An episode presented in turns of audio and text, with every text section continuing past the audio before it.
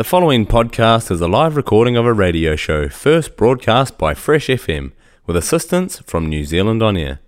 Fresh FM is a community access media station based in Te Tauihu, the top of the South Island, New Zealand.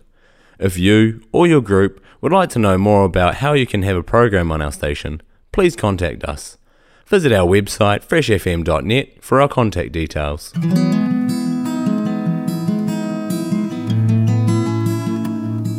What would you do if you knew you were going to die or that someone you loved was going to die? Well, guess what? You are, and you do. No mai harimai, and welcome to Deathwalker's Guide to Life, a euphemism free show that deals with everything about death and dying you wish you knew but were afraid to ask. In it, we'll explore together how thinking and talking about death can help you live a life without regrets. Ko Kerry Sunderland Toku Inua. My name is Kerry Sunderland, and I'm the host and producer of the show, which is first broadcast on Fresh FM in Te Tauihu, the top of Aotearoa, New Zealand's South Island, and then available around the world on many of the major podcast platforms. Deathwalker's Guide to Life is produced with the support of the Tasman District Creative Communities Scheme, so big thanks to them. And if you'd like to find out how to get involved or wish to support the show in other ways, please go to the website, which is deathwalkersguidetolife.com. Kia ora, and thank you for joining me for episode two of season two of Deathwalker's Guide to Life. My name's Kerry Sunderland, and coming up on today's show, I will be speaking with self described, earthy, grounded nature boy Bill McEwen, a good friend of mine who is 77 years old and reflects on his full and active life and his journey towards and his thoughts about his own mortality and end of life. But first, it is time for Death in Print. In each episode, I look at a book or an article that has made me think something new or different about death and dying.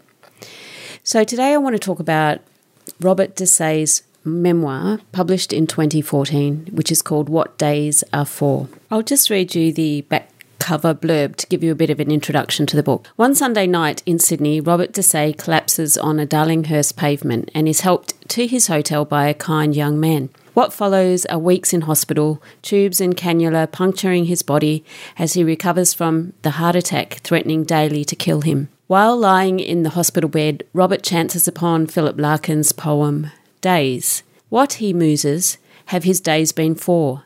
What and who has he loved, and why? So the book is described as vintage Robert Dessaix. His often surprisingly funny recollections, and they range over topics as eclectic as intimacy, travel, spirituality, enchantment, language, and childhood, all woven through with a heightened sense of mortality, which I guess is a bit of a theme for today's show. The book's publisher, Random House, describes the memoir as witty, acerbic, insightful musings. My impression after reading it was witty sometimes, acerbic often, and insightful maybe.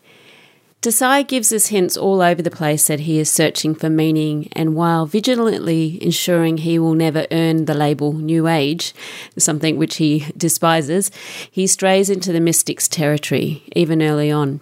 For example, in the opening pages, he writes Coincidences, I think to myself foggily, can be so vivifying. I think they can be too. He then writes about patterns he sees in his close call with death. He was reading about the nauseating hero in Michel Houellebecq's novel Collapsing Around Midnight. Then he himself collapses around midnight. He notes that everything significant seems to happen on Sundays after lunch. He playfully taunts us with Kali, a borrowed god, knowing that his acquaintance with Kali happened well after his heart attack lends even more weight to my argument that perhaps Dessaix might be happy to claim his own spiritual beliefs if he could avoid sounding New Age. He admits horoscopes, these squirts of hogwash, as he describes them, make compelling reading. But pity those who resort to religious cliches or spiritual homilies. They will be accused of picturesque gobbledygook. While he is willing to sermonize that big decisions should be made on the spot, he says taking part in ceremonies I don't believe in embarrasses me. So there's this mix of contradictory ideas. Well, I found them contradictory. But really thought provoking. He questions why so many Westerners are attracted to Indian religions. It's a very good question and one I've explored in my own writing. But I'm not sure I agree with Dessaix when he says that it's got something to do with the fact that people can claim not to be religious as such, but they are embracing a way of life. I mean, perhaps this is true of Buddhism, but I fail to see how the case can be made for appropriating only parts, say yoga or kirtan or vegetarianism of Hinduism. I love the scene in which Dessaix describes his visit to a friend of a friend whose private pantheon is crammed full of statues of Jesus, Buddha, a dazzling array of Hindu gods and goddesses, as well as a copy of the Quran, just to be on the safe side. he writes, I'd never encountered that kind of religious promiscuity before. What on earth inspires it? A blanket misunderstanding of what any of these creed teaches? Now, while I am certainly no theologist, I think Dessaix reveals something about himself here because it's my understanding that many of the world's religions do share a great deal in common at their core. The belief in an afterlife being central, but also as one of my fellow MA students noted in a beautiful lyric essay, in most mythological worlds there is a creation story that begins with an egg but it's more contemporary interpretations by men, usually, that position them as opposites. While he finds it hard to warm up to any deity who isn't love, he doesn't trust that slippery word spiritual one little bit, but he can't help but drop it in as a simile for radiant refinement that rubs against shabbiness. But this encounter with the experiences of spiritual elegance in Malaysia could merely be the result of the right sound effects and lightning lighting, and he's not sure he trusts his own judgment. Later in the book, he criticises the use of the word spiritual in the West, arguing most people use it as a synonym for something other than spiritual. In many ways, this book is an extended essay on the semantics of the numinous, and someone who is fas- as someone who is fascinated with linguistics, I enjoyed the questions he raised about the words we now often use without thinking. Despite his intense fascination with Hindu gods, he doesn't say he doesn't believe in this Kali or Ganesh business in any literal sense. And he quotes E.M. Forster, who defined religion in a passage to India as just a collection of bon mots. Dessaix argues that, unlike Christianity and Islam, you don't have to take Hinduism seriously. There's something deeply liberating about the Hindu take on things, he writes. However, he empathises with humanity's search for meaning. Dessaix expresses his disgust at the idea that we should or even can live in the moment, an idea he describes in parenthesis as how fatuous.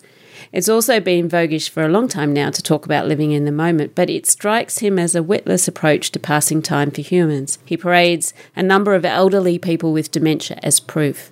He expresses some allegiance with Egyptians. He says, I feel as if I've split into three the way Egyptians did when they died. Although, after explaining Ka, Ba, and Akh, he dismisses it all as complete hogwash, the lot of it. Clearly, utter tripe and tommy rot. he has some great expressions. Questioning whether there is an afterlife, he notes that Aborigines believed in an afterlife well before the ancient Egyptians or Chinese. This is a fascinating insight into the Indigenous culture of my own country. I am ashamed to admit that I am ignorant of everything other than the fact that Australian Aboriginals do not speak the names of their dead, and out of respect, many filmmakers and TV producers warn their viewers when images of dead people will be broadcast. But given Dessaix's somewhat crude analysis of other religious practitioners, I'm not so sure I can trust him. There, that's said. I do not find him a reliable narrator. Reading What Days Are For was largely an intellectual exercise for me. The only emotion I felt was occasional antagonism. I did not warm to Dessaix and was left kind of pitying him. I doubt this was his intention, but he did make me think about a lot of things, and he has an extremely elegant way of describing what is wrong with the modern world. Describing a whole army of interconnected people interconnecting on little handheld devices. He writes, They appeared to have no eyes or ears for the worlds around them. They moved about it like bacteria under a microscope, sensually disconnected. Their feverish connectedness had an oddly disembodied, almost incorporeal quality to it. There is nobody there anymore, or here. There's no darshan. television has got a lot to answer for. It looks like Darshan, but it's not. On this point, I finally agree. You're listening to Deathwalker's Guide to Life. Joining me now is my dear friend Bill McEwen, who was born in Picton in 1944 and returned in 2006 to care for his elderly parents and has lived there ever since. Bill is living an active retirement in his hometown, where he is one of the founding members of Climate Karanga Marlborough. He also organises the Marlborough Thermette Society. I think they have an annual gathering at a riverbed where they get their thermettes burning and brew tea. And he's also the organiser of the annual Blue Duck Midwinter Nude Swim. Bill is a kind and gentle man who has taught me much about compassion, tolerance, whakarongo or genuine listening, and also about ageing disgracefully.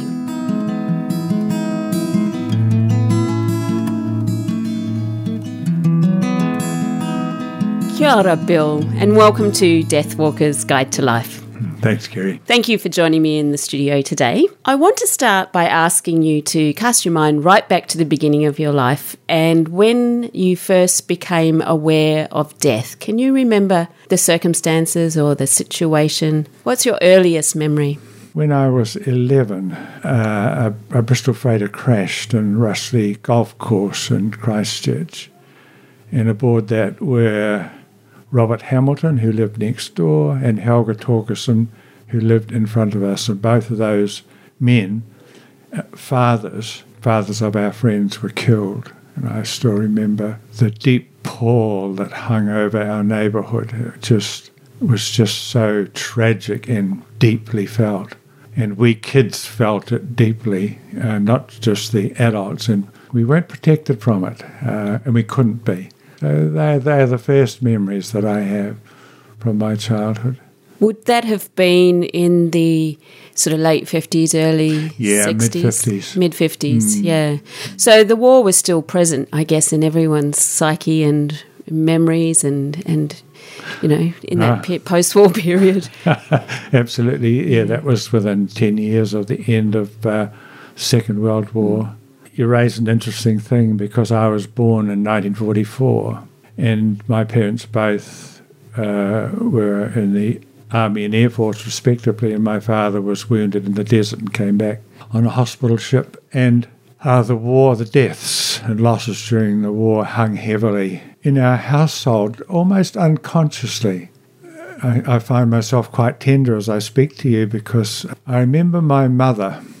I must have been a about, you know, 12 or 13, maybe younger, she told me one day of a man that she loved who was training to be a pilot and he crashed and was killed. This is at Hobsonville, north of Auckland. And because of her connection with that man, she volunteered to clean out his room. And it should have taken an hour it took her a day. And her friends came and brought her lunch and cups of tea as she uh, sorted through his belongings and packed them up for his parents and did her own work. And uh, she wept as she told me that. So there are you know, there were lots of losses associated with the war, and it's been one of the themes of my life has been lost love, which was inculcated into me unconsciously, uh, and I became conscious of that as I matured. Mm. There was a kind of a wistfulness about loss. But it's also quite extraordinary that your mother told you that story and that she showed you her grief because that must have mm. been an influential uh, beginning to being able to communicate around around grief and loss. Uh, she she knew that I was a, an introvert and that I would understand, and I think she waited a while before she told me that. It was probably probably after we'd played cards for most of the night and we're in a soft place. Mm. And it's one of the things that I value about my mother, who was quite austere in some ways, but also had a, a softness uh, which she chose to talk to me about, and she had some sense, I think, that she would be heard, and she was. I think that perhaps set a pattern for some quite important qualities that emerge in my later life. That capacity to be trusted with the soft and vulnerable places of others. Actually, that's what I would like to ask you about next is how you actually became somebody who supported other people through the difficult times in their lives in many way with mm. your professional work. Can you just tell us a little bit about that journey? it's a funny journey because um, talk about my own mother who was very loving but also very austere and really had it all over us kids as far as being the boss and we didn't cross her much, and we were afraid to cross her. And also, my uh, as my parents' marriage unravelled, uh, there was a lot of conflict. So we kids became quite conflict avoidant and would seek other any other way, if at all possible, rather than fighting. And one of the weird side effects of that was to uh, be quiet and seek to understand rather than be reactive or combative. So it was a kind of dysfunctional um, response, really, but it was one that uh, had big payoffs for me because I started to know that when I shut up and listened, wonderful things could happen. Mm. Mm. And that's a lesson that you've carried right through to today as being a, a, a very good listener. Um, I'm still growing there. That's very modest uh, of you, but, but I certainly, I certainly uh, cry out and protest when uh, when there isn't listening. Yeah, and there's a lot of not listening. Yes, mm. an awful lot. Do you think it is essential for someone to personally experience some sort of loss and bereavement before being able to support others around those events in their lives? I think it is possible to do that without the experience, and some people do that really well. I think having had experience of loss gives an added dimension, particularly if uh, if that loss has been painful uh, and instructive, and there is some ability to work out how that happened and why, and then say, well, I'm not going to go down that road again, uh, having the turning the experience to profit in some way. Uh, and I'm a great believer that uh, a lot of learning can come from emulation and following others and learning, but uh, a lot of the fertile learning comes from cul-de-sacs or poor experiences and and not being resolved not to repeat those, but to think, hang on, uh, this wasn't good for me. I'm I want to work out how I can heal from this or how I can do this better. And so uh, I had people in front of me who were uh, very good at action reflection by having experience and reflecting on it and then growing through it. Uh, I, had very good mentors in that arena. Mm, so a lot of those bruising experiences uh, weren't wasted.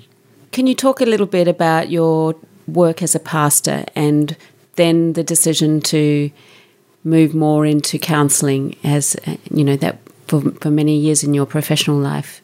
My move into being a Protestant minister came about really from the muscular Christianity that I embraced as a as a teenager growing up in Marlborough, and again a mentor, a man, a teacher who's had a shit together really, and was quite a keen Christian and. Uh, uh, I loved the outdoors, and there were Christian camps and things that fell into uh, into place very powerfully for me, and also being quite introspective and serious-minded and wondering what life was all about. So that was very good for me. And as my own family was fragmenting, that actually provided a very good scaffold for me. The the, the church, the Presbyterian Church at the time, and the and the youth group that was surrounded that. So I'm very grateful for for that uh, scaffolding. And then you went from that to being a, uh, a qualified counsellor. Yes, yes. Working in that field. Um, I, remember, I was a farm advisor for a while, And I remember uh, leaning over a, a North Canterbury gate talking to a farmer about his farm, and he was he had four daughters that he was sending to private secondary school, and it was just uh, bleeding the farm. And I think I went there to look at his ryegrass, but I became more interested in why he was doing this. I became more interested in psychological, emotional factors, and motivations, etc. So I knew then that I uh, didn't want to deal in technical areas. I wanted to deal with areas of meaning in my life.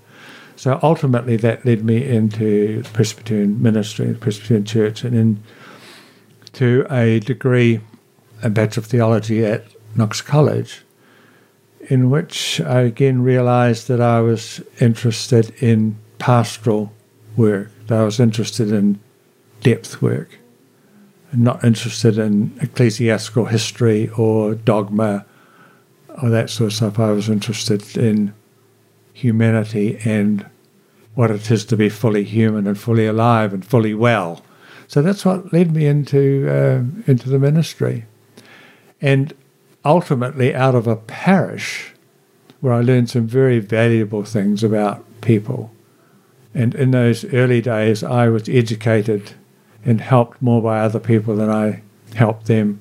But I did carry on this conviction that I hold to this day about the need to be heard above all else and to be known and to uh, be reflected back upon uh, in, in the healing of wounds and as individuals find their direction. I have a powerful belief in human beings to, if they're heard properly and uh, are reflected back on, can see themselves clearly and have, intrinsically have uh, a willingness and a capacity to grow. Yeah, that's a that's a, a wonderful thing. So I moved from a parish into, and I made sure I had some training in hospital chaplaincy, in counselling clinics and Porirua Hospital, all sorts of places. where I got bruised and reflected and went back for more and had um, supervisors who were candid and confronting and also kind and tolerant with me.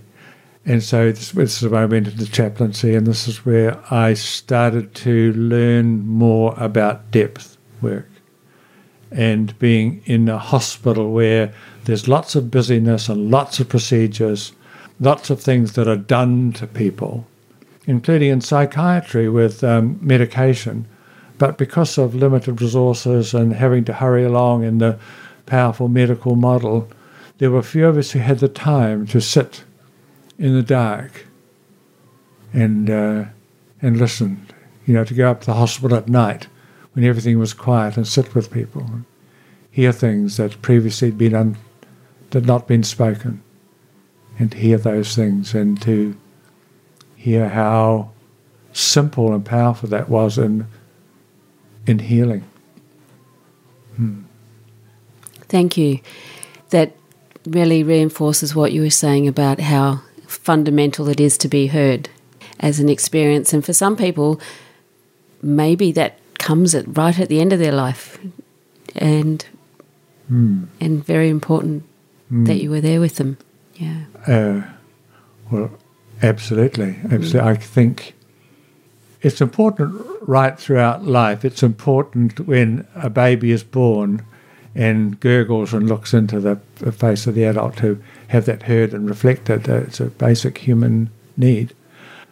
But particularly so at the end of life, I think, when there is fear and aloneness and anxiety and sometimes pain, emotional and, uh, and uh, physical pain also.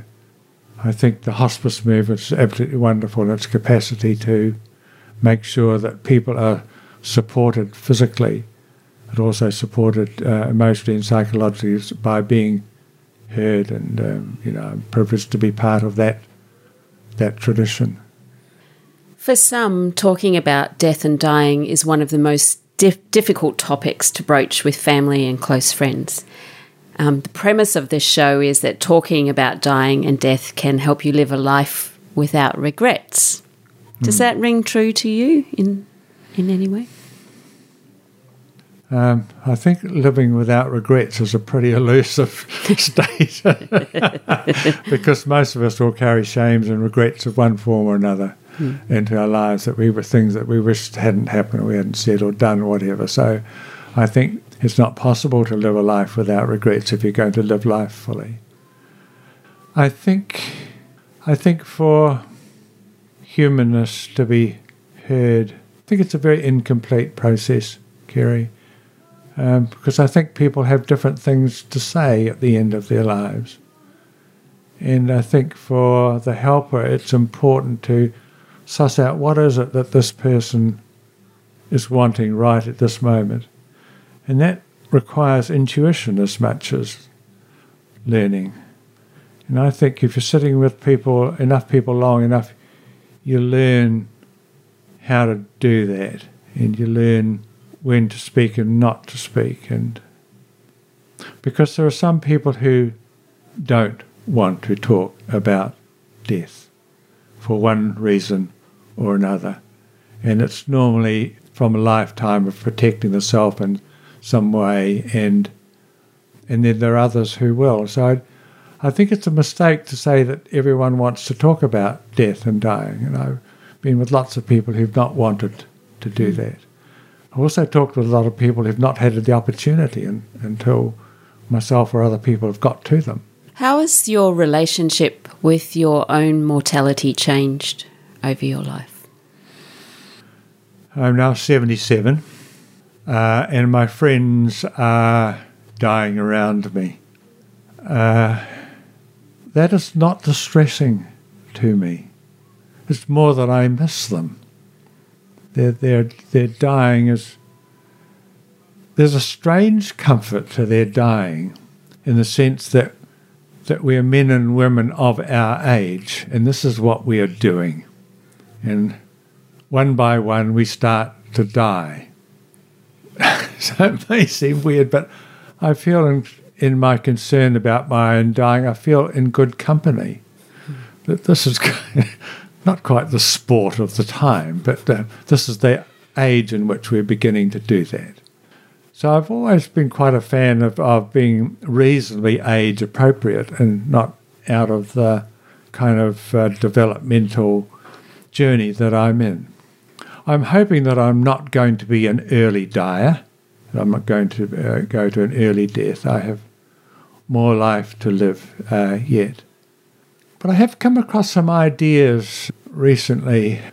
There's a man who's been very powerful for me, a guy called Bill Plotkin, who's written a book, Nature and the Human Soul.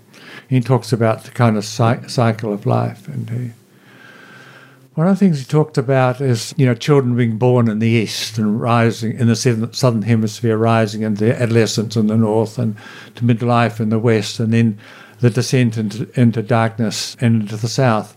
And uh, at my age, I'm in the kind of in the last quadrant, which is in the south and rising to the east. And what I'm doing in rising to the to the east, I'm actually rising into the sun. And for a lot of my life I'd thought about death as descent into nothingness or darkness or dissolution or whatever. And really, this having this idea about rising into the east has been very liberating because I'm rising into the place where the young ones are being born. And that's a, that's, that's a very lovely idea. So I'm not descending into nothingness. I have no idea about my ultimate destiny, and that doesn't concern me a lot but I'm, I'm rising into the light, whatever that means. One of my big concerns at the moment it would be the manner of my dying. I I fear a stroke. I fear being in a rest home in Marlborough, which is a rest home that's dedicated to uh, earning good money for the shareholders and pays their staff not enough, and being surrounded by people who are who call me love and who are really lovely people, but who won't be able to listen to me. And that I might be, uh, that a lot of the people around me will, that I've lived in love with have gone some way, or my children might be living elsewhere. it's not a huge concern, but that would be my major concern, major concern the manner of my dying and the existential, the loneliness that might come of being cast up without buddies that I can be crass with or affectionate with. And we've got these kind of shorthands that we know from long familiarity. Hmm. I think you've said twice now that you're not overly concerned or, or attached to what might happen after you die. Mm. The idea of an afterlife, which I wonder if that's changed too, because you were a you know a, re- a religious practitioner for for many years, where there were certain belief systems around what happens after death. The particular faith that I embraced was not about heaven and hell, and, and then I grew out of that duality anyway to a much more whole, holistic way of seeing things. My my religion was about uh, the here and now, and about living life as authentically as possible now. So I've never had much interest in heaven. Also, I I was born in Picton. I grew up in Nelson and Marlborough as a teenager, and I found heaven on earth because I I grew up in, on the edge of Blenheim in the country, and with beautiful experiences of of nature and the greater than human world. And I've never wanted to live in any, any other place, and and and and uh, the idea of heaven is well, unless it's extension of what I know, I'm I'm not interested. and and of course, what my love of of the life I've been able to have has kind of led me into a deeper concern about the the way in that uh, in which that is now under threat, and that's of deep concern to me. So I've been, I am an earthy, an earthy, grounded nature boy, who is quite sensual and uh, deeply appreciative of aesthetic beauty, of balance, of design, uh, you know, of warmth and shelter and food and company and good people and generosity and love, all that richness in life, art and music, love all that. And um, I want to keep that as long as I can, but not frenetically and not at any cost.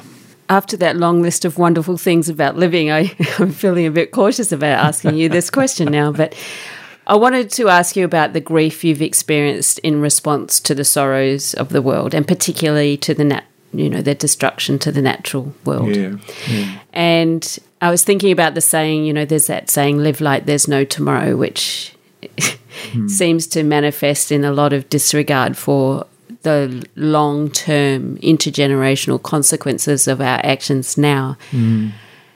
And many people don't live like they could die at any moment, or, mm. or they forget, or they bury that mm. possibility. So I'm interested in what your thoughts are on the relationship, if any, between death phobia or inability to acknowledge that we're mortal and our overconsumption and our what's happening to the planet in terms of us using up resources mm. way too fast. Mm. Okay. Mm. Well, there's several threads there, Kerry. I'll go back to the beginning. You talked about sorrow, and I think it is the human condition to carry sorrow. And it's also the human opportunity for us as uh, men and women and children to accompany each other in our sorrow, because that, that's a given. And I think that there's sorrow that can be healed, and there's also sorrow that can be created. And I have a deep admiration for our ability as humans to uh, create wonderful things, and you know the technology, etc. is absolutely wonderful. Uh, but I do carry some sorrows about the society that I'm in, in that it is a society that is generally uh, a death denying society. That we are, have become fundamentally an acquisitive society that is interested in progress, is interested in youth uh, interested in celebrating achievement and also uh, concentrates a lot on perfection and rewarding perfection, and unthinkingly applies the adage if it's technological po- possible, it must be done. And I think that, that what that's done is thrown up a huge amount of anxiety in society and a neglect and a, and a fear of dying because our uh, we are being encouraged to hold on to life uh, at any cost and to cling too tightly to life and have not learned the art of letting go. And that for me is a fundamental thing that I learned uh, before I got to the hospital, but hugely in the hospital. The hospital is a place of truth where people encountered the truth about themselves and that fundamental ability to uh, to let go and not to hold too tightly is a basic uh, rhythm of life. I mean, it's, right throughout life stages. You know, the parent of ad- adolescent children, how to how to shape or insist or about how much to surrender, you know, to their own maturation individuation, how to let go of your own ego in mid late late life and to have that replaced with a kind of more eco consciousness. So that so that taking up and letting go is a kind of fundamental thing and the dominant culture that we're in does not encourage that. It encourages acquisition above the ability to div- to divest. And so I think you know death phobia can it can come from that. Death is frightening enough as it is without that basic taking up and letting go and how fundamental that is and how normal it is and how it is to be embraced rather than run away from. And then the second part of what you'd say, or the third or fourth, was um, about the planet in which I live. And I was born in 1944, and my life has been wonderfully built on the back of fossil fuels. And unknowingly so, we weren't aware when I was aware what we were doing. It wasn't widespread. And I've got a background in agricultural science, particularly in plant science, and it's given me a powerful interest in that and also a keen love for the earth. And so I've I've read certain people who've chased me along. I remember reading Bill McKibben's The End of Nature 20, 25 years ago and uh, became enlivened about what we're doing to the world and how we are, by drawing upon this ancient fossil energy, uh, essentially altering the beautiful balance of our earth. And I've seen in my lifetime, I go as changes. I go to the Environment Committee of Marlborough District Council, report after report after report of degradation, stress, loss. Uh, it's it's all there, all there to see, and the whole affluenza which um, dominates our society. And so I'm, I'm dominated really by people who are thinking about what it is to be human and what we're doing to the planet that we're on, you know, the revenge of Gaia, Lovelock, revenge of Gaia. So these radical thinkers. And I don't carry uh, a great deal of faith in technology to save us from this dilemma. We've actually got to reduce our emissions and do two things. We've got to adapt for a, a deeply changed world, and we've also got to continue to uh, reduce our emissions so that we have that some of us will survive. I I don't like to be maudlin or grim, but I in this arena I am. I think that we are engaging sometimes without awareness, but we are rushing uh, headlessly into a very altered planet, and it's been a pain for me to realize that not many people know that or if they know that, are willing to change their lifestyle. And it's quite difficult for me to change my lifestyle in a privileged society embedded in a fossil fuel economy, but um, I'm doing what I can. So interesting that two of the most influential thinkers and, and writers have for you have been Bills as well. I hadn't noticed that, but where there's a will, there's a way, I Bill suppose. Plotkin. I'm going to end with a more light-hearted question. So, in every interview, I ask my guests to nominate a song that they would like played at their funeral or wake. And I've put together a, a playlist on Spotify called Farewell Songs, and the song, I just list the song into that. Mm. Can you think of a song first one that pops into your head if you haven't thought about it before that you would love to Uh, love that would you would love people to to listen to and and you know learn something about how you embrace life Ah. well, there's a full range, full range here. Uh, what's one that's popping oh, yeah, well, in another one bites the dust. Wish me luck as you wave me goodbye from Second World War. I think uh, Massenet has written a beautiful thing, theme from Thaïs. It's a classical piece in which it has a very beautiful solo violin and then reaches a crescendo and then comes back to that. Uh, very beautiful uh, thing. And hmm, I, it's a piece of music that I cry to.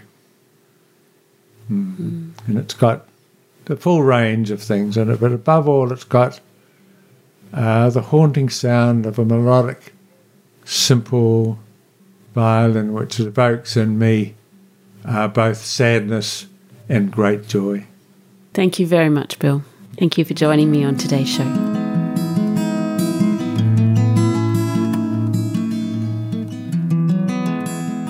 My name is Kerry Sunderland, and I've been talking with Bill McEwen. Now it's time for Death on Screen. In each episode, I look at a film or TV series or a website that has something to do with death and dying. So today I'm going to talk about the Deathwalker's Guide to Life website, and I encourage you to go and have a look. It's deathwalkersguidetolife.com. There you can catch up on previous episodes, including all the seven episodes from season one and episode the first episode of this season two. You can also access information about my guests. You can watch trailers for the TV shows and films that I talk about. You can find out where, how, and where to buy the books I talk about as well. I also want to talk a little bit about the lotus flower, which is kind of like my logo for the TV, uh, for the radio show, and uh, it's maybe going to become a TV show one day, radio show and podcast series. So the lotus flower represents rebirth and new beginnings. And I thought it presented the perfect analogy for the human condition because even though it grows in dark, muddy waters, it produces the most beautiful flower. And it also represents the cycle of life, that, that cycle of birth, decay, death, and rebirth. And orange, the colour, I learned, symbolises death because it's the colour of autumn leaves or fall leaves. And it also represents, the lotus flower also represents joy, enthusiasm, and the expression of emotions. Now, one of the links I'm going to put up on Deathwalker's Guide to Life uh, website for episode two, this episode of season two of the show, is a link to the Nelson Poetry Map, which is a great resource where you can actually find poems located on a Google map of the top of the South. And in particular, there's this one lovely poem by the very famous New Zealand poet Bill Manhire, and it's called Kevin. And I'm not going to read it all, but I'll read you the first stanza or verse, and then I encourage you to go and find it on the map and read the rest of the poem yourself. So that poem opens with I don't know where the dead go, Kevin. The one far place I know is inside the heavy radio. If I listen late at night, there's that dark celestial glow, heaviness of the cave, the hive. So you can see why I chose that poem. It has a lot to do with this show, not only talking about the dead, but also talking about the radio.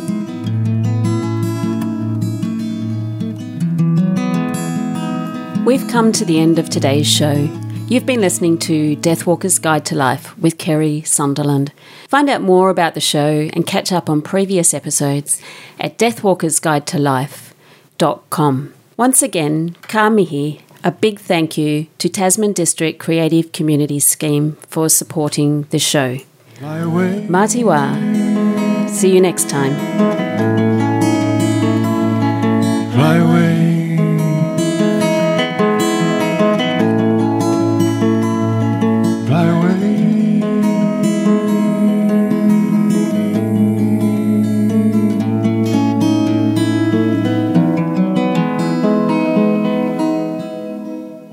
Podcast you just listened to was a live recording of a radio show, first broadcast on Fresh FM, the top of the South's community access media station, with support from New Zealand On Air.